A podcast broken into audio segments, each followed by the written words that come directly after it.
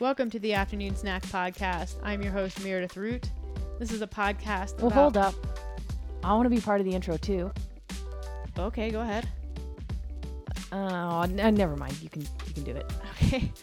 Uh, like I was saying, I'm Meredith Root, former engineer, CrossFit Games athlete, and owner of Tactic Nutrition. That was the one and only Alex Parker, former lawyer, also a CrossFit Games athlete, and co owner of Tactic Nutrition. This podcast is about fitness, health, nutrition, CrossFit, business, mindset, and things that grind our gears. Wait, hang on. Ivy wants to say something. Go ahead, Ivy.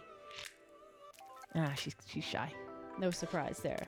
Our goal is to give you something to think, talk about, hopefully make you laugh a little along the way.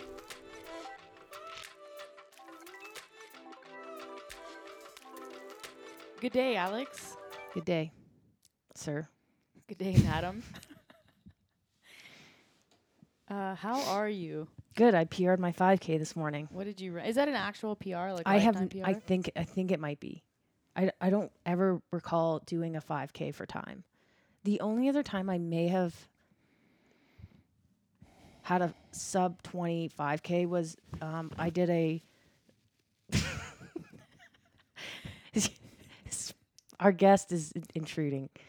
I did a sprint triathlon with it. It finished with a 5K run, and I was under sub 20, but I didn't have a Garmin watch, so I don't know if it was actually 5K. yeah, because sometimes those courses are short. Yeah, Mm. but uh, I I would say today was a PR.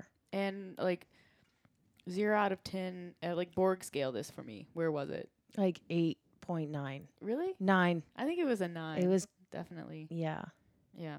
Well, I think this is enough about you, but Okay, so I guess I'll introduce the guest.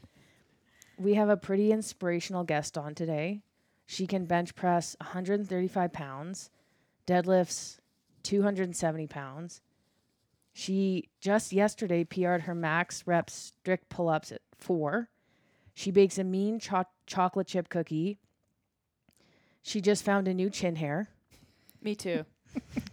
She has completed four marathons b- but prefers to keep her times confidential. She's passed a kidney stone and she has great genes. It's my mom. it's your mom. Welcome. thank you. Glad to, and it's it's Brenda. Yeah, everyone knows. I mean, like Alex's mom, Brenda. at Alex's mom, Brenda, which is the greatest Instagram handle.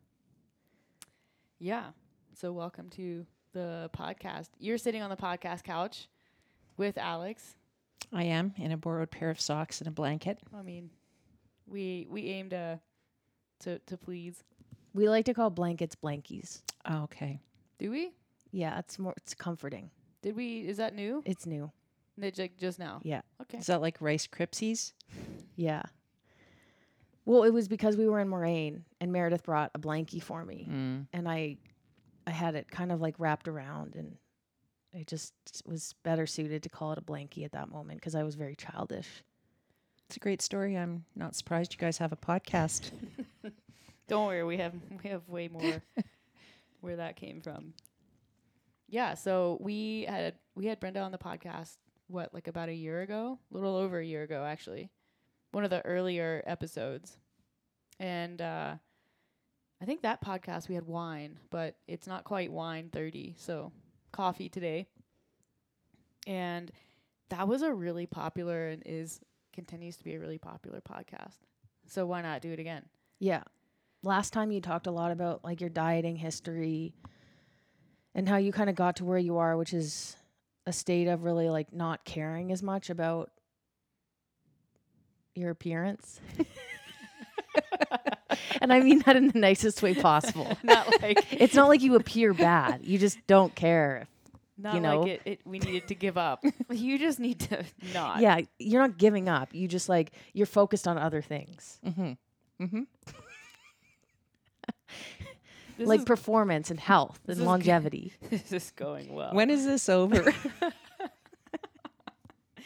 um yeah. Uh well what we wanted to touch on something. You don't have COVID, you have post nasal drip. right. Yeah. so I'm a little coffee, but I always am. So yeah. Have you been tested? I have not, but I've been like this for seven years. So and also been kind of like sort of, you know, hermit for two years. So the, the likelihood is Yeah, Right. true. like us is low. Um. All right. Well, where do we want to kick this Well- thing off? on the COVID topic, we were laughing yesterday because we went to the grocery store and remember when COVID first hit and we needed masks and everyone was like buying like really cool masks and like it was kind of like a stylish thing. You were like concerned with like what your mask looked like with your outfit and this and that. And now like I don't know about you. I'm to the point where I will put literally anything on my face. Like we get where we're going. I'm like crap. I'm, like looking around the car. I'm like, I pulled a mask out in between like the seat, like down, one. like down where you lose like Cheerios. Yeah. Like I'm good. I got one. Yeah. Do you, is this yours or is this mine? Which way's out? like I smelled on my mask the other day peppermint gum, and I don't chew gum. I will frequently put it on and notice that there has to be ivy hair on the inside of the mask. it's like, like what is on my, what is on my face here? Yeah, I, I wonder if that's that's probably pretty common. Yeah, Just everyone just mask- no one cares anymore. Mask apathy, mask, maskapy. okay, so I'm just gonna go. it was nice having you on again. Okay, well, actually, what? So, what have you been up to lately? How's training? Um, well, let's talk about training first, and then we can get into more of the nutrition stuff and what you've been doing lately. Well, so training's changed a fair bit because I found out what was making my shoulders hurt a lot. And turns out they're pretty wrecked. And uh, one at least will have to be replaced at some point, um, depending on how well I care for it. And so I had to stop all overhead weight stuff. I can still do pull ups, I can still do rope climbs, but all the overhead weight things have completely stopped. So I kind of miss that stuff, but at least I still have a coach that can make things interesting and still do other things. And yeah, so no uh, double dumbbell overhead squats anymore. nothing, nothing. Kettlebell overhead squats. no, I never did overhead squats anyway. So to tell them that can be our secret. But you, you, so you recently just PR'd your strict pull ups. Yeah. When was? It wasn't that long ago. You got your first one. That was in Palm Springs that one day. um, yeah, that was, I don't know, I think About a year and a half. I was probably? I'm 62 now, and I think I was under 60. Like I think I it, w- I, it was maybe before my 60th birthday. Okay. Yeah. That's pretty. Strict pull up by 60. I remember that now. Mm-hmm. Yeah. That was a milestone, So which is pretty, pretty incredible to begin with. And now we've added three. Okay, let me ask you a question. Have you noticed your arm or back muscles have changed? Are you more muscular since you got your first pull up? Um, yeah, Oh, you are? yes. My back. Have you been focusing on like what your muscles look like or is that just a result of you training hard and eating healthy? No, I put a bra on one day and went to put tight shirt on, and I just took a look to see what my hair looked like in the back, and I couldn't believe how I was busting out of my bra. So I asked your father in the to back, not in the, front, back, yeah. for clarity. and I asked your father to check it, and he's been laughing at my back ever since. Nice. So that's not a result of you focusing on your looks. No, it's too late to focus on my looks. well, we just have a lot of clients who their goal is to change the way they look, but you don't have control over the way you look. You have control over like what you can do. Like- yeah. Oh, yeah. No. Yeah. I don't think you can control. Yeah. I mean, other than I guess if you want, you know, if you're, you know, if you sh- maybe want to lose some weight or gain some weight or something, just so that you're, you know, not as heavy or not or not t- as skinny as you want to be, no, or as fat as you want to be, or heavy or whatever. Like that to me is one thing, but the rest of it, no, you can't really control that. It's nice to just. It's nice if you have someone like so with with Mike programming me, things just developed over the years to an extent that I wasn't expecting, and it's just kind of nice that it comes as a surprise. Like Yeah. all of a sudden one day somebody says something to you and you don't even notice, and and that you've you know developed some muscle somewhere or So what would what's your mindset like going into each workout?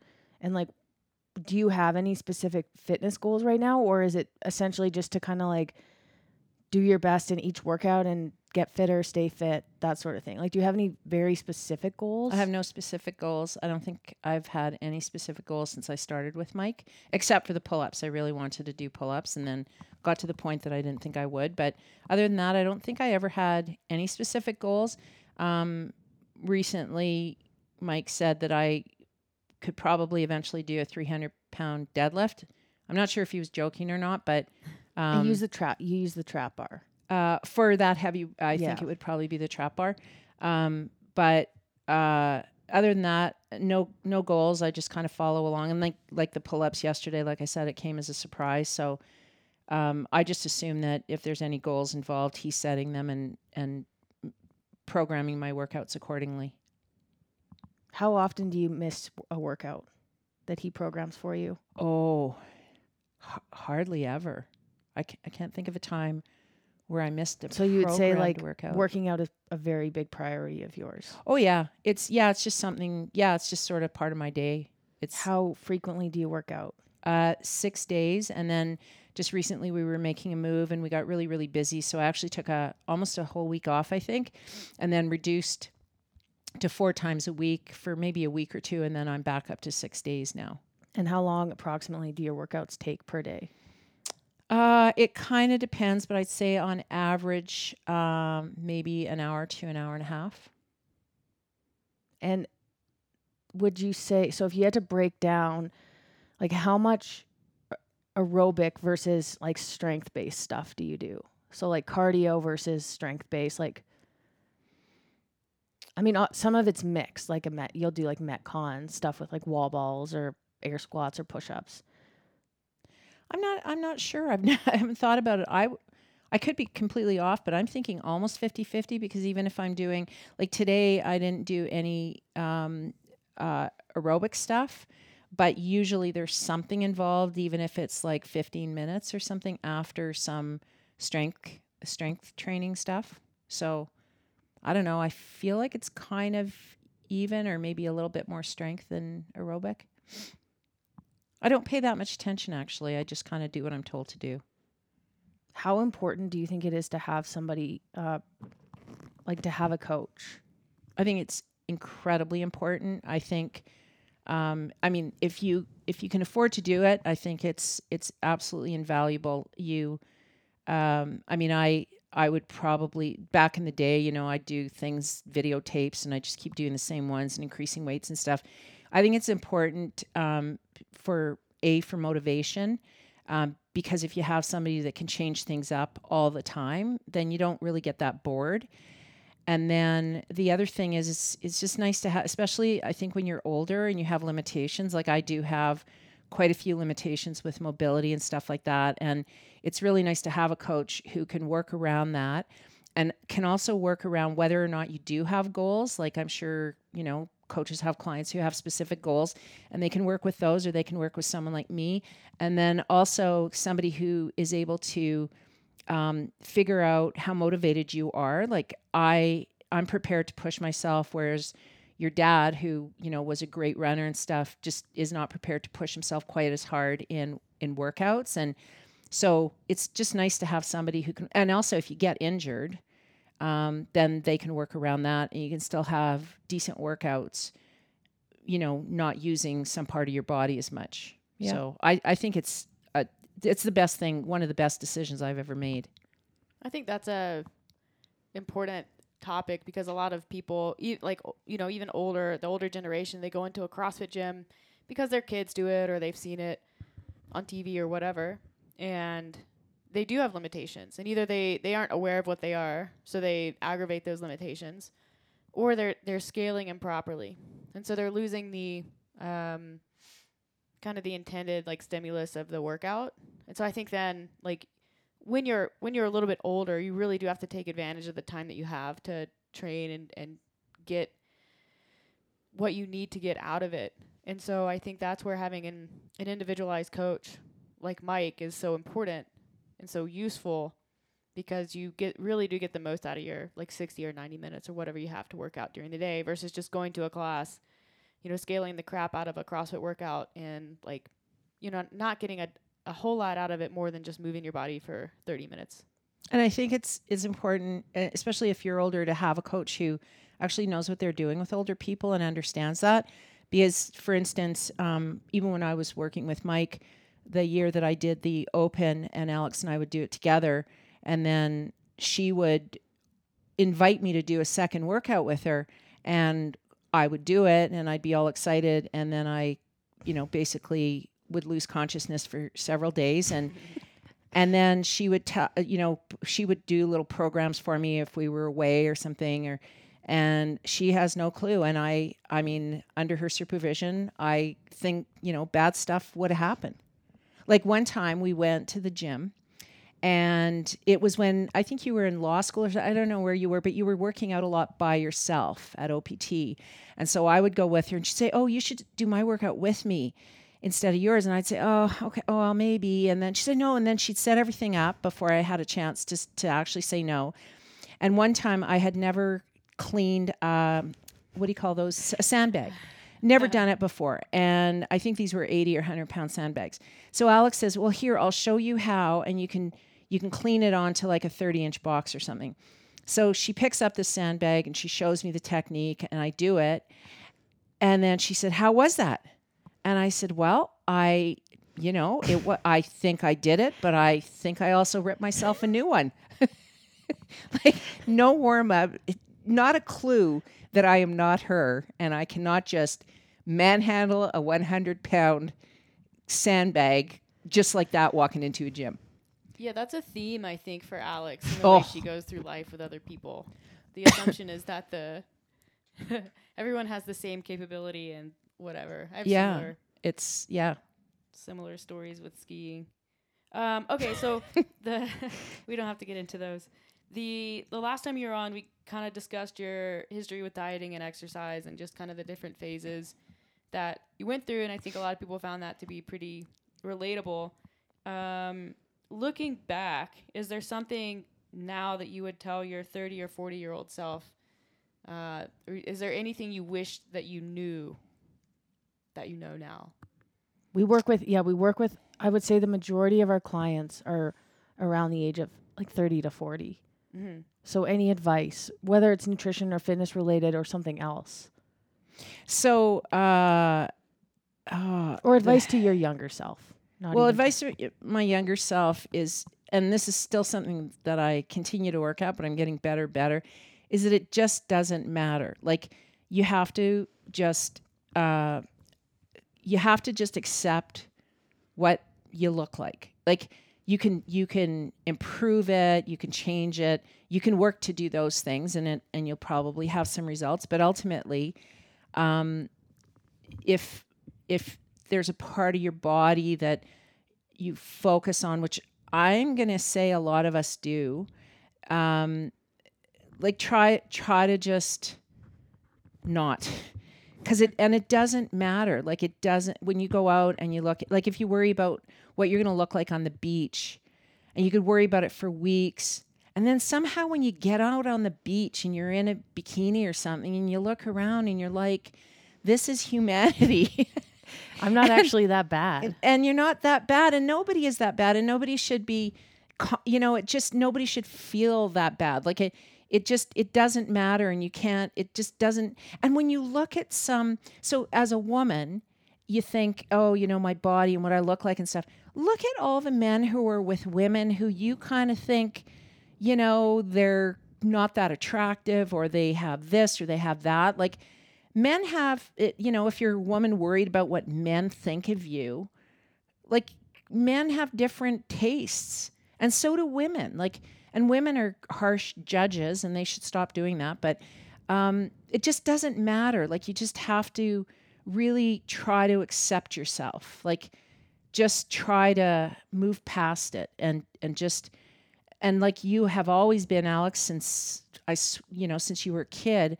really just celebrate what your body is able to do for you as opposed to what it looks like But how do you like? And I try to tell my clients this. Um, you know, they'll say like, "I just I feel fat," or "I have this problem," or you know, "I can't look at myself in the mirror." And like, I what I see is a really healthy individual. Like, you know, maybe they don't look like a CrossFit Games athlete, but like they look like a strong, healthy, young like female or they have kids and it's like, you know, there's so much more than like, you know, the fact that you want a flatter belly and uh, I'm like you need to practice positive self-talk like, you know, instead of looking in your mirror and, and looking at and you know, picking apart your body, like I'll say like think about what your body can do. Like tell me something you love about your body.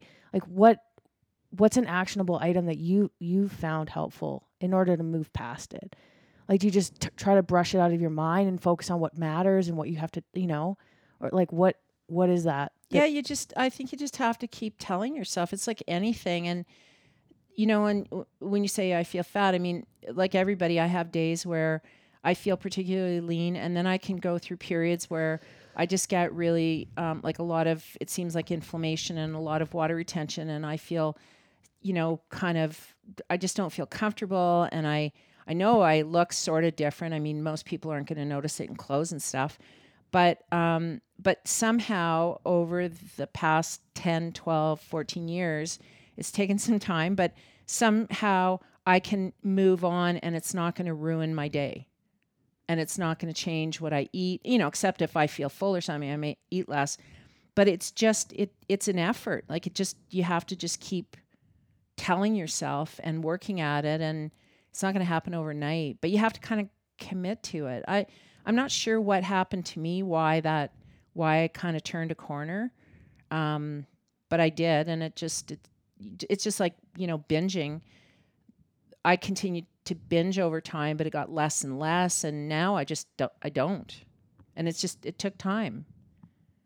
But I th- I think I think people really need to work on that because I it's hard, but especially if you're if you have children, boys or girls, I think they pick up on, on that stuff a lot more than you think. And with social media and stuff now, it's really not a good thing for young people to be focused on that because you might think you're hiding it, but your kids pick up on it. Yeah, and I think eventually, like as you age and get older, if you're holding on to a you know the way you looked when you were 25 or 30 or the way you know you're chasing an appearance it's there's to come a, come a time where things do start changing in an irreversible way and you have to be like at that point if if you're so attached to the way that you looked when you were younger or the way that you you want to look or this or that like what do you do then when those changes start occurring? If you don't love what your body can do and have some deep appreciation for it like is does the self-hate just grow? Like where does that road go? That's where I think it goes. And even sometimes, so I used to say this to the girls if they'd be mad at something, I'd be like, "You should just be grateful that you have legs." but it's true because some people don't, and I don't know if sometimes you know if you're driving down the street and you see someone on a corner who's like in a wheelchair or you know has some disability or something, you know, and you kind of think, "Man, how lucky am I?" And you have to think that, like if if you just you know yesterday you had a good run and today you're feeling crappy about yourself you ha- you should think like some you know I should be really grateful that I was able to do that. Yeah, I think there's a balance between um, at least for people who are who are high achieving type A competitive. There's always that that struggle to do that and balance gratefulness for like what you have while also like the desire to have more. And so I think there's a there's a fine line where the desire to have more and the des- desire to achieve can make you ungrateful for what you have and that's a you know it's a, a good at that point to have someone in your life who can kind of provide a little bit of perspective or moments or whatever because I think that's that's a real struggle for a lot of people. One one more thing that I'll add now that I'm thinking about it, I think that the years of working with Mike, the training has made a difference because it it almost for if you're into it and you really like it and you like the surprises when you PR or you learn something new, um, you're forced to kind of remove some focus on what you look like and the the sense of satisfaction that you get out of out of having your body do those things can kind of um, just you know that, it can be just so much greater than the negative thoughts about your body or i guess you're just spending more time being positive about what it can do. So i think that has made a difference too over the years. Yeah. And when we we've talked about mike a few times but in case you don't know who we're talking about we're talking about Mike Fitzgerald, who owns um, Optimum Performance Training (OPT) here in Calgary, and he he programs for um, for me and Alex, but also programs for Brenda and Alex's dad, Garth.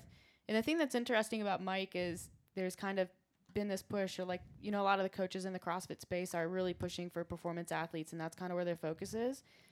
And Mike can certainly program for high level games athletes, but I think he gets just as much satisfaction seeing, you know, someone like you progress or someone like Garth or, you know, really anyone. It doesn't matter, I think, necessarily to him where like what the starting point is. In fact, like he might get more satisfaction out of out of having a bit of a project and seeing someone who, you know, you might not think would ever be particularly high achieving or be able to do four pull ups or, you know, whatever, achieve those goals as a result of like his programming, which I find a very relatable um, perspective because we work with kind of the same population of people, and just like Mike, I think a lot of people assume that the interest is only in like high performing athletes when in reality there's just as much satisfaction in helping you know a really busy mom of three kind of re- refocus and find her love for herself and you know help a person like that achieve goals in addition to high performing athletes. and he doesn't have the same expectations uh, with everybody. So I could go into him and say, I could have had a completely different fitness level when I went in to meet him the first time. And I could have said to him, you know, I just really, I just, you know, I don't, I maybe three days a week. And I, you know, I may not be somebody who wants to learn to climb a rope or do a pull up or something. And he's fine with that. Like he'll work, he'll work with your needs and your abilities and all that stuff. So it's it's not everybody has to ex- you know be or some people some older people might be intimidated or something because they go into a gym and see people like you, but not everybody has to do the same thing. yeah, exactly. Um, so do you want to switch over quickly? So we talked, like Meredith said, we talked a lot about your nutrition last time, but what are like o- over the past year has anything really changed? Like, are you still tracking your food? If so, like why and how? Why do you find that useful? Um, and how do you kind of incorporate? It's a little bit different with COVID because maybe you're not going out as much. Not that you were a big party animal or anything, but how how do you like how do you strike a balance and how do you maintain a healthy relationship with food now with tracking and stuff like that? So, excuse me, nothing has changed a lot in the past year. I still track, but um, not like super precisely. I basically track to make sure I'm in the ballpark every day. Um, I think again, I, I'm sure said that said this in the last one, but the biggest thing for me is protein. And if I'm not tracking, I struggle enough to get enough protein as it is. And if I'm not tracking, there's absolutely no way I know I would not get enough protein. And it's, and even measuring, like I still, if I'm looking at a piece of chicken, I am always going to underestimate or overestimate Yeah. what it is. So, you know, I'm looking for 150 grams of chicken. If I if I pull out a piece of chicken and I look at it and I think, oh, this is 150, and I throw it on the scale, I'm like, oh God, it's only 100.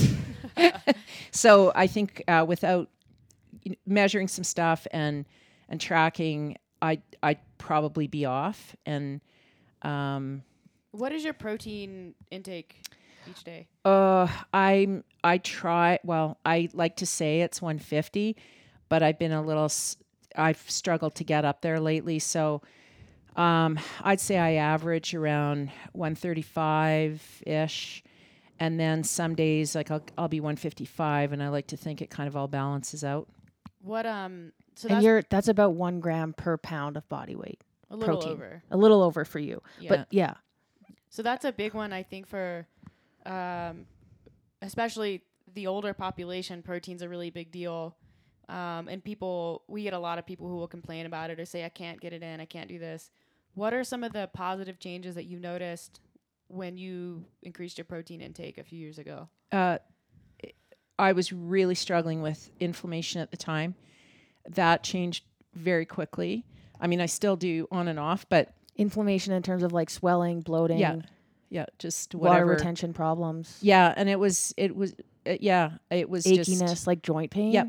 Yeah. It just I noticed that was that was very quick. That was a very quick uh, improvement. And then so I've always had really thick hair, and uh, I know a lot of women my age who are losing hair, and I don't know how many I've said you need to eat more protein. So my hair has actually gotten thicker to the point, as you know, that it's like out of control. and um, I think that was the protein. And then a couple of other things I read. So I went through this thing where, and I think Alex, you had this too, where the my eye uh, eyelids would get super super dry, and it's almost like painful, and they get really flaky and stuff. And I haven't touched wood. I haven't had that since um, since I ch- increased my protein. And I read about a year ago that that could be a sign of low protein. Yeah, that would make sense. So there's all kinds of things like that, but it yeah. It sounds really cute. Flaky eyelids. It's a Oh, it's, it's a natural it's a natural eyeshadow. yeah. Yeah, it's it like get- yeah, it gets red 'cause red, you and ugh, it's yeah, it wasn't very comfortable at all. So I haven't had that since my protein in, in, intake. Uh, So I'd say those are the biggest things. And again, like for older people losing their hair, honest to God, it that I think can really help. Okay, so eating protein for most no one wants to eat like 150 grams of chicken or like some days you'll pull out like a piece of dry roasted turkey or you know your snacks are A, half a beef burger. half a beef burger or like you know we're on the beach in Maui and you pull out a baggie of like shredded chicken. Like that's not what people want to eat. But like you see for you and like you don't enjoy like you don't particularly enjoy eating dry chicken on the beach. No.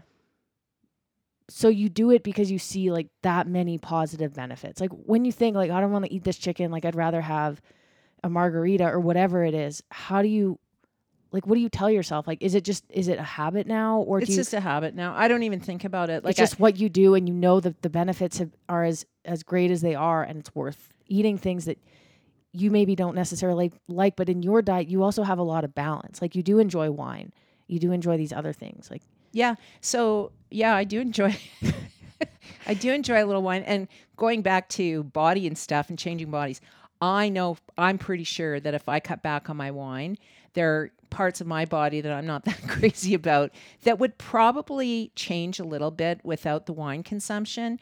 But you know, What's the point? seriously, is it worth it? uh, uh, for me, it's not. And you know, like my husband said, you you know, you want to look a bit thinner around there, or you want to be happy.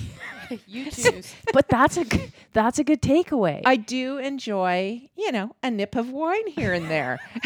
Just a nip, Just just, a nip. nip. um, and uh, uh, but you know, it's even stuff. So tonight we're celebrating um, Alex's birthday a couple of days early, and we're getting our favorite cupcakes for uh, her birthday.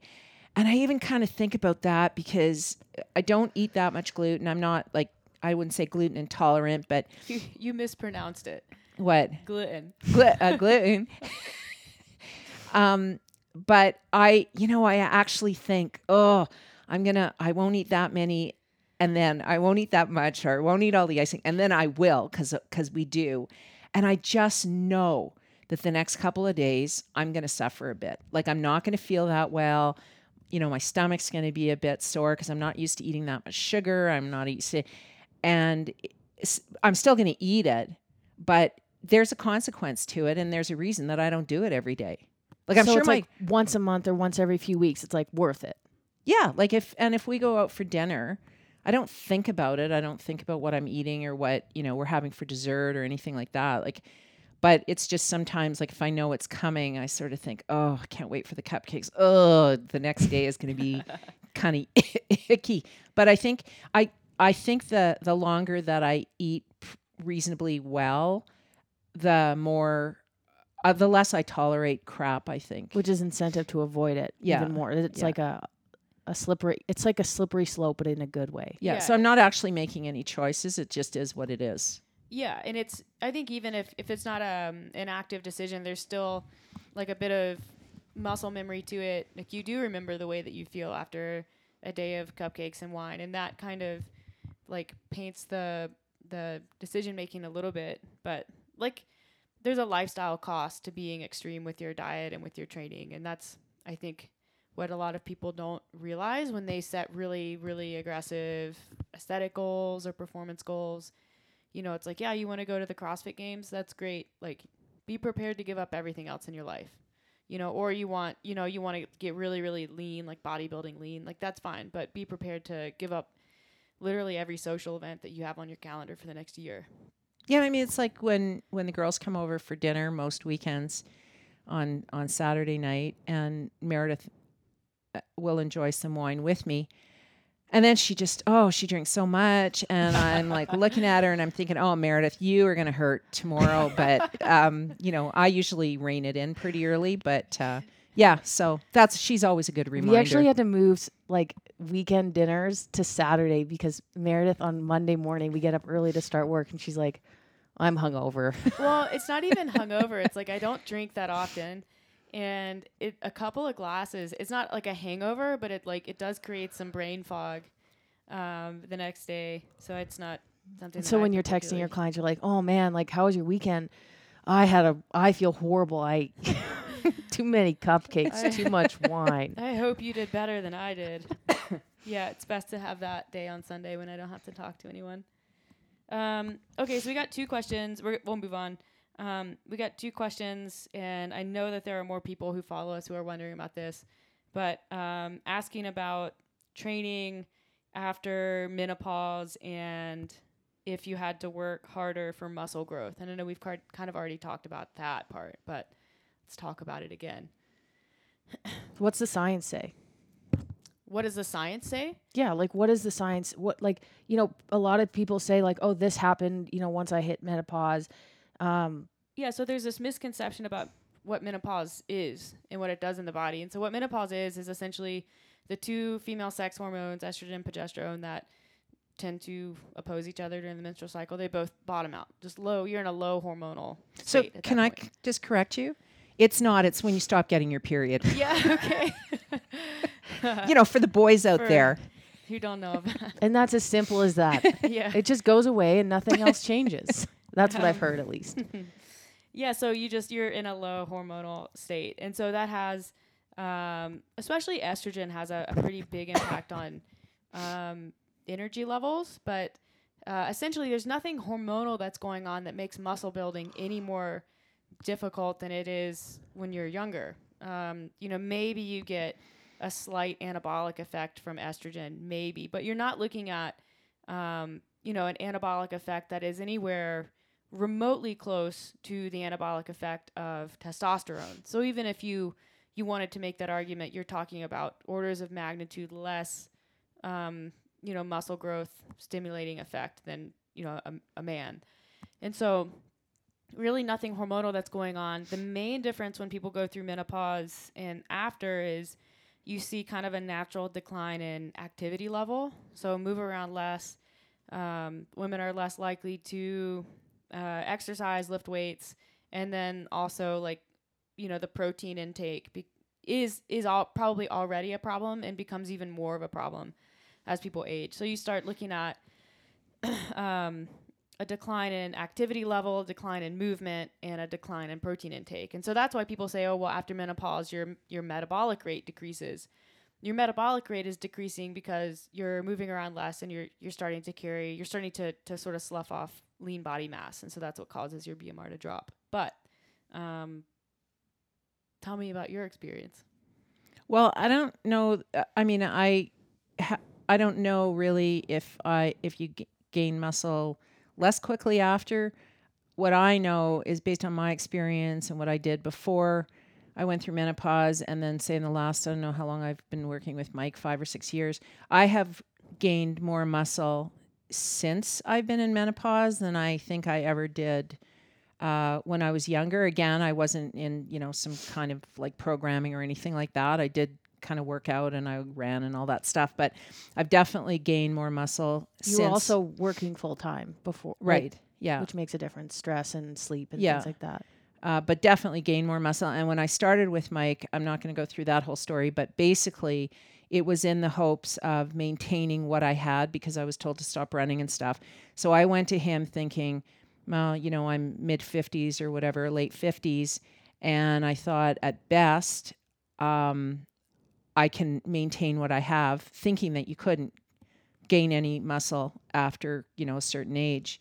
And indeed, you can. And not, and uh, so there's muscle and also um, just what my body can tolerate. And I, I think again, the a good best example is skiing. And Alex can attest to this. My husband can attest to it. not only can I ski longer and I mean as hard as I did, um, but certainly longer than I used to. I have more endurance, but my body just bounces back. Like I can actually do it two and three days in a row and ski with Alex and you know ski like steep slopes with her and and actually be able to function the next day and get skis on again and do it all over again. It's I I was amazed when I we got back on skis last year or 2 years ago I guess it was. Yeah. So there's I don't think it's ever really too late to do something. Yeah, That's good advice. I think it is too. I think you get really conflicting information, especially if you watch the news. I know I've seen a number of segments on like the Today Show when they're talking about, well, here's the best exercise to do after menopause, and it's always like bands and like really lightweight and you know this and that. And I'm like, look, the best exercise to do is the exact same exercise you would do before menopause. Strength training, strength training, strength training. That's it. And I think Like yoga doesn't count. Sorry. I feel like strength training is probably more important as you age hundred percent. And you want to maintain your bone mass and stuff, right? Yeah. right? So And there's been tons of research that's compared the, um, you know, because once you start to lose, there's really no way to regain bone mass. Like that's it's you can't really reverse it, but you can stop bone loss, and that's sort of been researched. Um, there's a number of papers that have come out on that where they basically compare, um, you know, the rates of bone loss in resistance trained elderly women and control group, or you know, women doing aerobic training. And the resistance training, the weightlifting group just blows the control group and the aerobic group out of the water every time. And um, it's really easy to measure it. You just do a DEXA. Um, and it's it's the evidence is so compelling to me that it's it's shocking that you s- you we're not hearing about it in, in the news. That it's not the, it's not what's Yeah, out there. mainstream media. Yeah. and even doing stuff uh, and i think some of the you know if you're doing lunges and all that uh, a lot of that stuff is important too because you do tend to start losing your balance. And i think what i do has really helped to to maintain my balance. Like i still have really good balance. Like i can st- i can jump up on like a 12 inch box with one foot which apparently is not that common for a lot of older people and it's a lot i think mike said a lot of that is due to lack of balance so mm-hmm. balance is super important Yeah. i think as you get older you want to do stuff to maintain that Totally. Yeah, so I think that's a really that's a really important message and I I hope if people are lift are listening and they're, you know, late 40s, early 50s and they're concerned that that's, you know, makes them less concerned. But Yeah. really it's it's about um, you know the the best case scenario when you're aging is that you come into that period of in you know of your life and you already have a high lean body mass from years of strength training. That's the best thing that you know I think you can do. And if you if you're not in that situation, then like it's not too late to to start moving yourself in that direction. Just because you're, you know, you're you're pre or perimenopause or even postmenopause doesn't mean that like you can't make positive changes to your body and your lean body mass. And I think going through menopause too, um, I had a very, like I would say, relatively speaking, quite a positive experience with it. Like it didn't, it wasn't horribly negative like some women. I think part of that I chalk up to, uh, you know, half decent nutrition at the time, uh, the fact that I was active. I think activity. I th- I don't know. I think being active can help a lot of things. Um, and also, I just would really like to add, since we started on the topic of menopause, I have told, and this isn't just for menopause, but uh, women, you know, just with issues with periods and stuff like that. I don't know how many women I've told this to, but try acupuncture. It it was it was amazing, and I think it made the whole menopause thing a thousand times. And Alex can certainly attest to this that even though I'm known for mood swings, I that I had mood I come by it naturally. I mean, it when I when when I was premenopausal, I mean there was probably I don't know a year or something before where you know things would get really ugly and I would go to this acupuncturist once in a while when I would have like really bad muscle issues like just tighten you know from stress or whatever. And then one day I said to him, you know, I'm kind of struggling with this and you know, I'm not going to go into details of what and and he was like, "Oh yeah, I think I could help you with that." And so I went and saw him uh, a week before I was supposed to get my period for a number of months, and these two little ne- needles just above my ankles, And it was so effective that the girls, I don't know how old you were then, like what, 15 years ago or whatever. So you would have been like mid teens. And the girls would say to me, Did you did you make your appointment? Do you have do you have your appointment this month? So I would highly recommend that. Highly, highly, highly, highly recommend it. We actually just met last week during the photo shoot. One of the girls there was a um, acupuncturist, and she specialized specializes in um, like pelvic floor and like PMS. Fertility stuff. yeah, Yeah. So it's definitely a thing. Hundred percent. Um. So another question, and this is kind of touching back on the last podcast where you had some inspiration from Oprah. Does your obsession continue? No, I haven't really followed Oprah much for a number of years. I haven't. And then I was in, I think, like a hair salon or something, and I was reading Oprah magazine. And I kind of was a bit turned off because it was like all these things that, you know, must haves. Mm. And one was like some $400 US white blouse, and everybody, sh- you know, everybody should have one. And I'm thinking to myself, have you completely lost touch? Like, you know, most of the world cannot afford a $400 blouse. So, and, but I, yeah, I haven't really. I mean, she, and plus she went off the air years ago, so I don't really, I'm not really obsessed with her that much. The uh, the most recent Ellen DeGeneres stand up. It was been it's been out for a few years now. She kind of it just reminded me that she kind of makes fun of that phenomenon where you lose touch with what is relatable and what is not relatable. And so Ellen in the opening monologue is talking about, you know, how she she's like, you know, I'm doing I I, I did something the other other day that everyone has done, you know, in their life and I, you know, I was taking a shower and then I turned the shower off and I realized that I didn't have a towel. And so what did I do? I you know, I, I stepped onto my, you know, whatever bath mat and I shimmied across my 40 foot long bathroom. like Marble floor. Marble floor. you know, and, you know, it's Italian marble. So it's, and she's just going on and it's, she's kind of poking fun at that phenomenon. And it's, it's not the first time I've heard stories about, um, Oprah specifically, but it just reminded me of that mon- that that monologue, which was really funny. Or when she used to do those shows where she'd do giveaways, and it was always like, oh, well, everybody needs one of these, you know, this seven million dollar jammy pant or something. like I just was like, get over yourself. It, yeah, Well, there was um. Do you remember she used to give away like everyone in the audience would get a car? Yeah. yeah, And it's like how many people in the audience can't even afford the taxes on that car? yeah. Yeah. Yeah. It's uh. Anyways, kind of funny. Um, there is one question, and it and I have this question all the time. Um, we want more Brenda. When is Brenda going to take over the tactic Instagram? And also, why don't you post more? So, to the first question, my question is, who the hell is that? like, trust me, anybody who has more Brenda has too much. um, My But- dad can attest to that.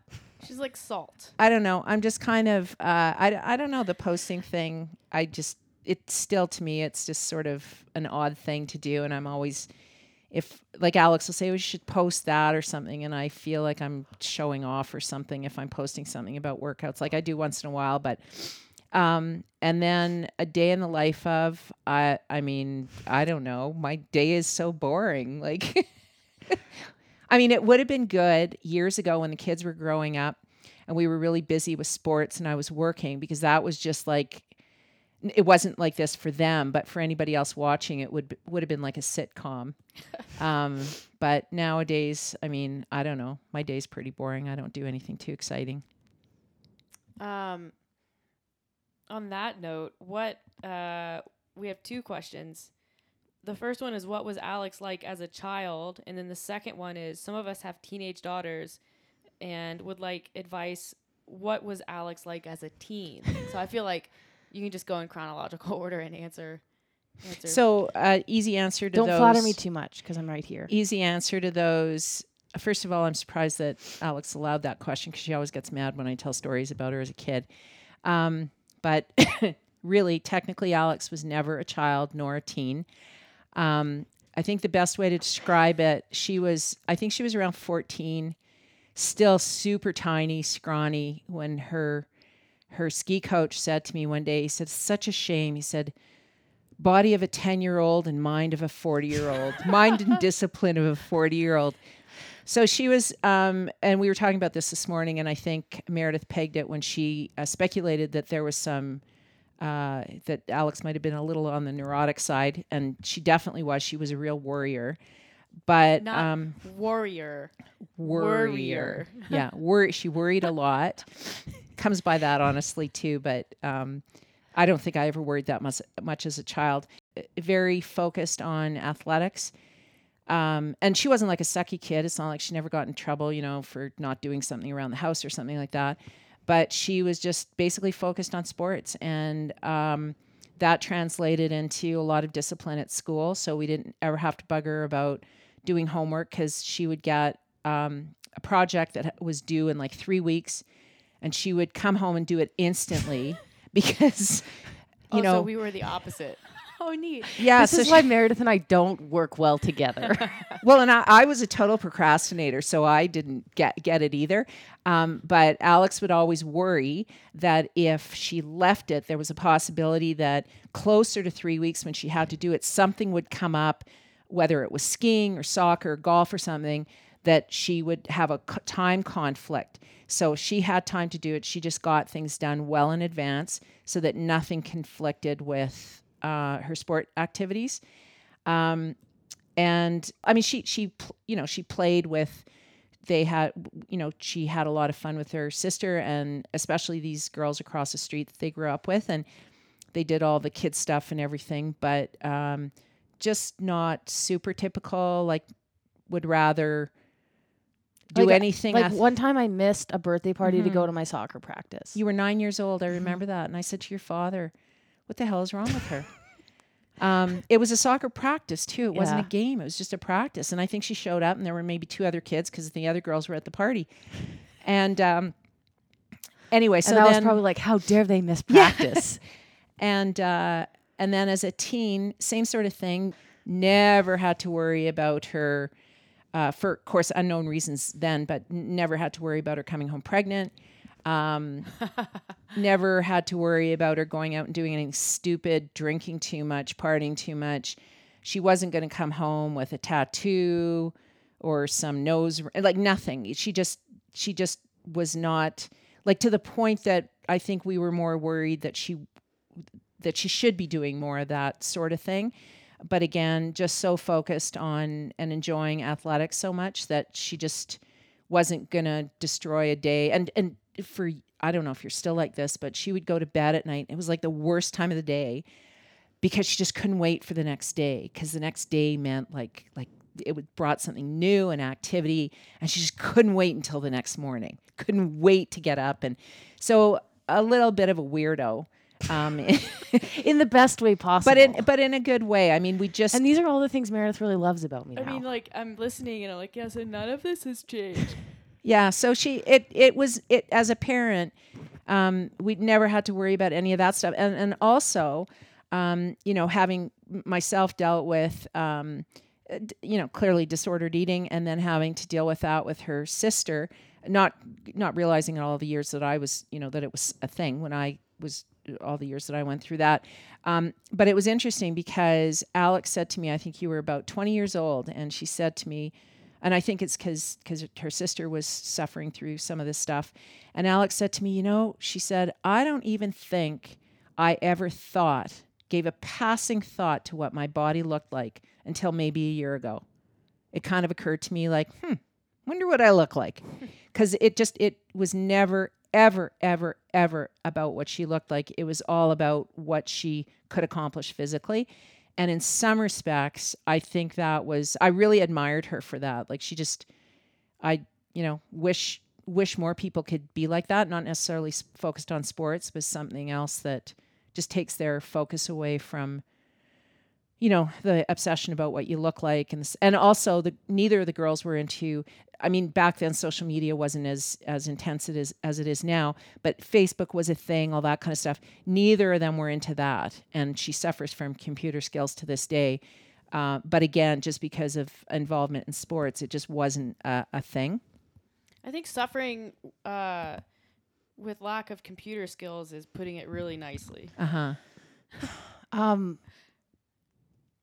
yeah, so I would say to that point, I didn't. It wasn't until like really university where I actually like no really noticed like had like uh noticed my body image, like recognized it. Like I- just never. It wasn't a thing, and I didn't surround myself with people who cared about that stuff. Like even through like high school, I hung out with like a lot of boys, and even like in um, university, I did, and I think that's part of it. But then um, it's interesting what my sister, it was the complete opposite. Like you, you kind of touched on it, and I, I don't know if this was brought up in the the other podcast, but like she grew up with, um, like very athletic still and like driven in academics, but had a completely different experience around body image and food. Very much like I had. Yeah, and Yeah. it's just it's interesting. Like, um, you say you know kids are very in tune to that. Like, uh, clearly I wasn't to what you were going through, and maybe clearly she was, but at the same time, and Meredith, you've touched on this. Like, I think you were saying you've had a couple clients where you ask like, oh well, where where did this come from? Like, are your parents? Did your mom have a history with you know food and uh, ba- a bad relationship with food? And she was like, no, not at all. Actually, like it came from school.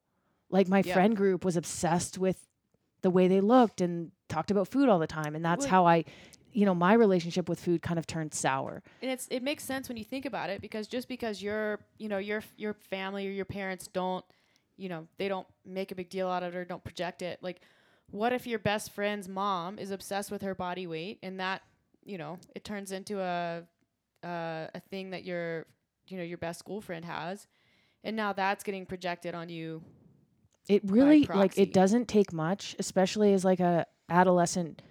I mean, I w- I'm gonna say female because that's my experience, but like even for somebody who hasn't had body image is- issues, like I remember somebody at the gym was like, "Wow, your legs are getting a lot bigger," and like in my head, I knew that he meant like that's a good thing because I'm an athlete and I'm trying to get stronger and I do CrossFit, but in my head, I was like,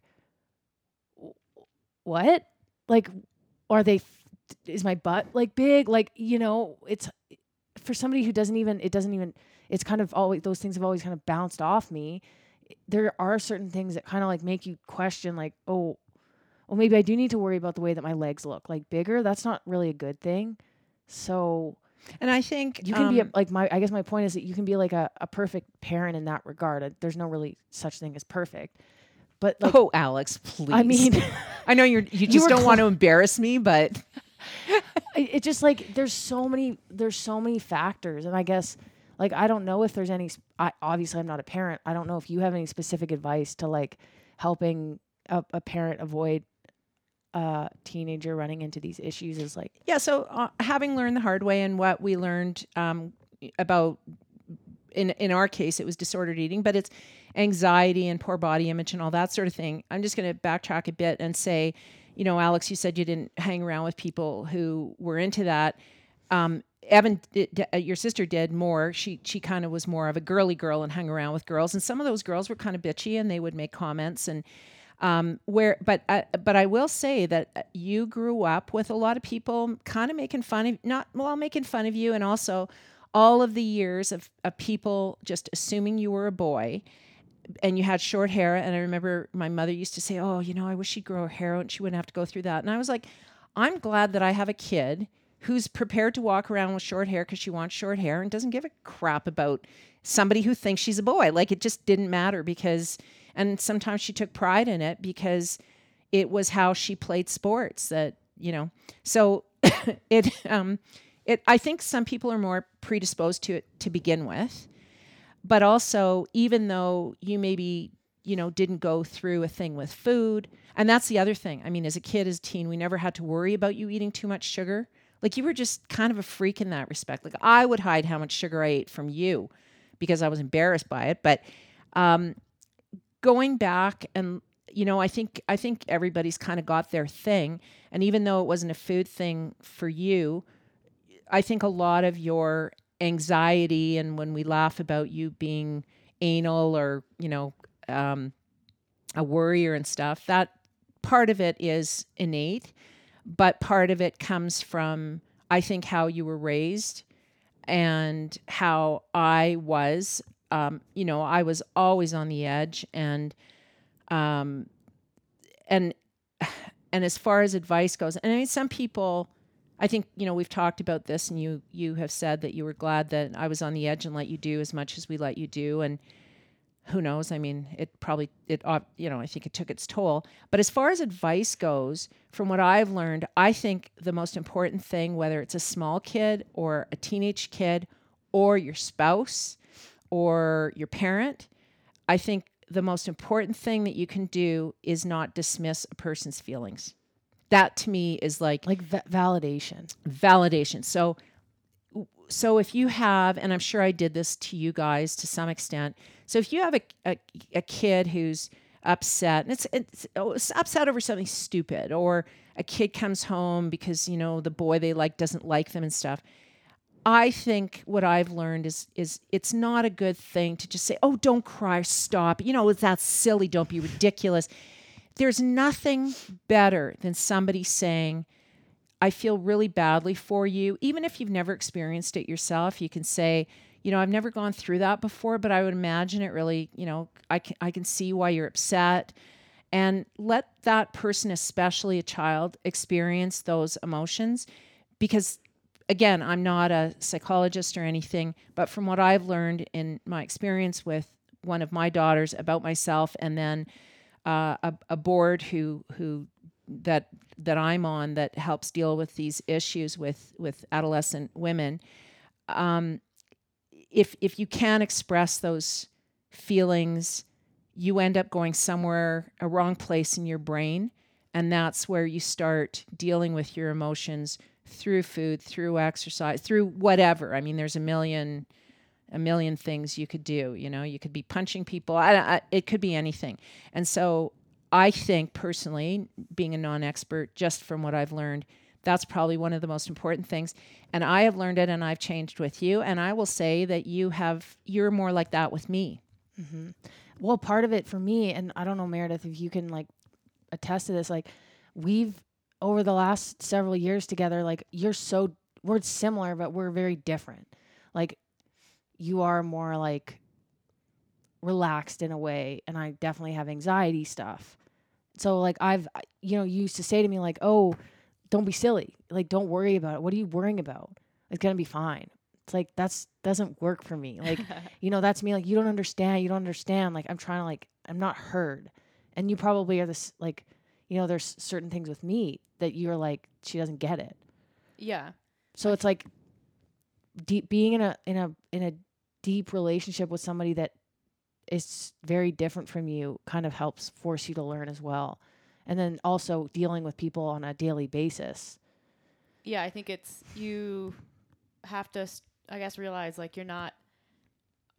I can't fully understand because I'm not you, and I don't deal with things the way that you do, and you don't deal with things the way that I do, and so, you know, you can't say I get it, but you can rec- you can like create space for someone to have their feelings. Or That's exactly that's exactly Yeah. it. Yeah. and it's it's not about like it's not about understanding it's not it's about like you can say i, I understand that must be hard for you even though i can't Exactly. i can't comprehend it because Yeah. it's not the way that i am and i think that's it's it's not only being in a relationship but it's also like it's dealing with hundreds of people and it's it's um you know it's it's ha- it's it's being able to to be an active listener and one of the things that i i'm i've become really sensitive to and i notice when other people do it is when someone's having a hard time you know with whatever i think there's this natural human tendency to be to to go oh yeah a similar thing happened to me and this was my experience. Don't do that. Like you don't you don't need to do that. Like what you need to do in, in most situations is just acknowledge that they're going through a hard time and you know you know i understand this is difficult if you like if you need anything if you need to talk to somebody i'm available like you don't i think a lot of times when you flip it around and turn someone's experience into a storytelling session for you it kind of makes people feel like oh they don't really care Yeah. Like remember when Evan had cancer and she'd be like, Well, I have cancer. And they'd be like, Oh, my uncle had cancer. He died. yeah It's like, seriously? But people do that automatically. It's like, and I know they're probably just trying to make you feel better. mm-hmm. It's like, oh, well, I had a similar experience. But like, not always not always the right time to tell people about that. And I have a like I know I I used to have a, a big tendency to do that, and now I don't so much. Well, a- and as as a as a from a child, f- for a brain that's developing, it's really important to let that. Again, I I don't want to sound like I'm think I'm a psychologist, but from what I've learned, it's really important to let that person experience their emotions, whether it's anger, whether it's sadness, whatever it is, let them express it fairly openly. Otherwise, it can just get tucked away. And as I said, you start using the wrong part of your brain and you start turning to other things to try to regulate those emotions. And it just, it, it can, it, it, it creates a lot of problems. There's a, a therapist once told me because I like like I, I always think worst case scenario about things. So like, you know, if we lose a client or something, it's like, oh my gosh, the business is gonna fail. And so my tendency is to talk to Meredith or you about things like, oh, I'm really worried about this. And she said a lot of people, or especially parents, will will kind of go into like problem solving mode. Like, okay, let's let's logic our way out of this. And so it's like, okay, so what's the worst that can like or is it is that even likely? Like you have this many clients if you lose one does it you know does it mean no of course not. It's fine. It's going to be fine. Whereas like and then you start learning that. But you, again like you said like you never actually think like okay how would it feel if like the business failed? What would i do? Like oh it, and then you kind of you you naturally yourself kind of get to the point where it's like oh it's actually going to be fine. And even if it's not it's still going to be fine. Mm-hmm. Rather than someone just being like you'll be fine Don't be ridiculous. Yeah. Oh, the don't be ridiculous. So, my generation, just calm down So I'm not, you know, I'm not blaming. I'm not blaming my parents. I'm not going to name names. Oh, I'll turn Alicia. No, I'm just kidding.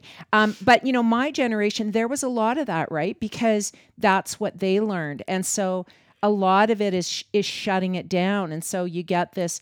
Um, you know, and as adults, regardless of how, of how we were raised, like you reach a point where deal with it because you know you're an adult and you should be able to. So you can't really blame anybody. But I think my generation, when we were growing up, there was a lot of that just shut her down. Like, oh, don't be ridiculous. Or, you know, my mother's thing was or Meredith's family, where it's like, "Where's the rug? grab the grab grab the broom, just sweep it right under." well, my mother was like, the rug's a little lumpy. so my my mother was raised where um uh, it there was a big focus on on what you looked like like appearance was huge and my grandfather was an immigrant from the Ukraine and he was very image conscious and he would tell her you know your hair is your crowning glory and she was obsessed with her hair and stuff and so she was you know and, Me too. and uh, you know what? That stuck with me. and so one time and sh- and she would always talk about you know and it was always like like she if if i had a friend who was super smart and i'd be talking about my friend and she'd say well you, you know you're smart too. I'm sure you're smarter than they are. You know things like that.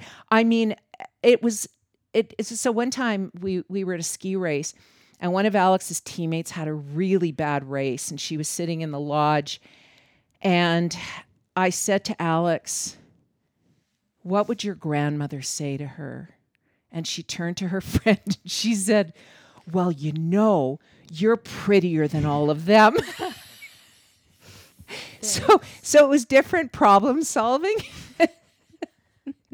but there was a lot of the shutdown stuff, that was for sure. Nobody wanted to see crying, no, you know. Anyway. Good times. Good times. Happy times. Um, okay, one of the last questions we got was How did you celebrate Alex coming out as gay uh, to your law colleagues? To my law colleagues? Yeah. Or did you? Or guess no friends. is a fine answer. Yeah. Friends, coworkers. Okay, I guess I guess the question would be more like, well, how was your experience with me coming out? Yeah. Were you embarrassed? Did you not tell anybody for Alex, I'd spent so many years being embarrassed of you that, you know, for various reasons. um, no, I wasn't embarrassed. So I, I think we might have covered this at some point, but I remember the time you told me and everything. And I, I had said for a number of years and then watch you have a couple of relationships with, with men. I was really worried. I thought she's either gay or she is incapable of connecting with another person in that way. And that really worried me because I felt like you wanted to connect eventually with somebody, and I just didn't want you to spend your life without someone if you wanted someone. And so I was a bit relieved, but I, I, we knew. And your father and I never talked about it. But I said to him after, "Did you, did you kind of know?" And he was like, "Yeah, you know." So it didn't come as any surprise at all. It just, it wasn't a big deal. Um, I mean, yeah, it, it wasn't a big deal. I had the usual, you know, you worry for a little bit, like that your life might be a little bit more difficult than it would be if you were heterosexual. Um, but no, I mean, We always ask. Uh, you always say like, "Well, I wonder how, like, my grandpa, if he ever talks about his granddaughter, like, and Meredith, like, does he say like, oh, Alex and Meredith, or does he talk? Do they talk about that? I don't know. yeah, I don't know. Like, I wonder if Because he's definitely from like a completely different. Yeah. I mean, he certainly uh, with us seems to have seems to have accepted it Mhm. quickly and and I don't think he thought I don't he claims he wasn't surprised. Um and he certainly likes Meredith. I mean, he's you know very happy to have her. in the Meredith puts him in his place. oh, and she definitely puts it, and we're very grateful for that. Um, but yeah, I don't know if he talks about his daughter and his her girlfriend. I and I don't know that he's telling all of his friends that his daughter's getting married to another woman. I I just I don't know. yeah. And if he doesn't, so what? I mean, the fact that he is the way he is around us is good enough for me. What did your dad say?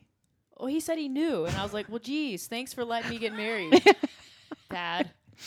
Really appreciate you." What do you? What is uh, Meredith? have you? Have you ever considered the possibility? I'm just going to throw this out there, so don't get offended uh, when I say that. Have you ever thought about maybe that you're gay?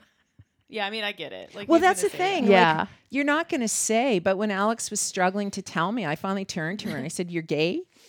Like, do you remember that? Mhm. So uh, it's you know, it. I don't. I don't. It just. It wasn't that big a deal. I was glad that she was able to sort of deal with it, and yeah. Yeah. And, And I- now, and now look at us. And I'm going to say that um, you like Meredith more than me. Well, I had moments where, oh, I'm going to be honest, like just for maybe a half a day, I kind of thought, oh, she'll never have that like traditional wedding and traditional pregnancy if, if you know, if, she, if they ever have kids or whatever. Uh, but that went away. I mean, that was just a very momentary, I don't know if it was even selfish. It was just more of a thought. But then I've said to Alex, like, I think I kind of like having another girl around.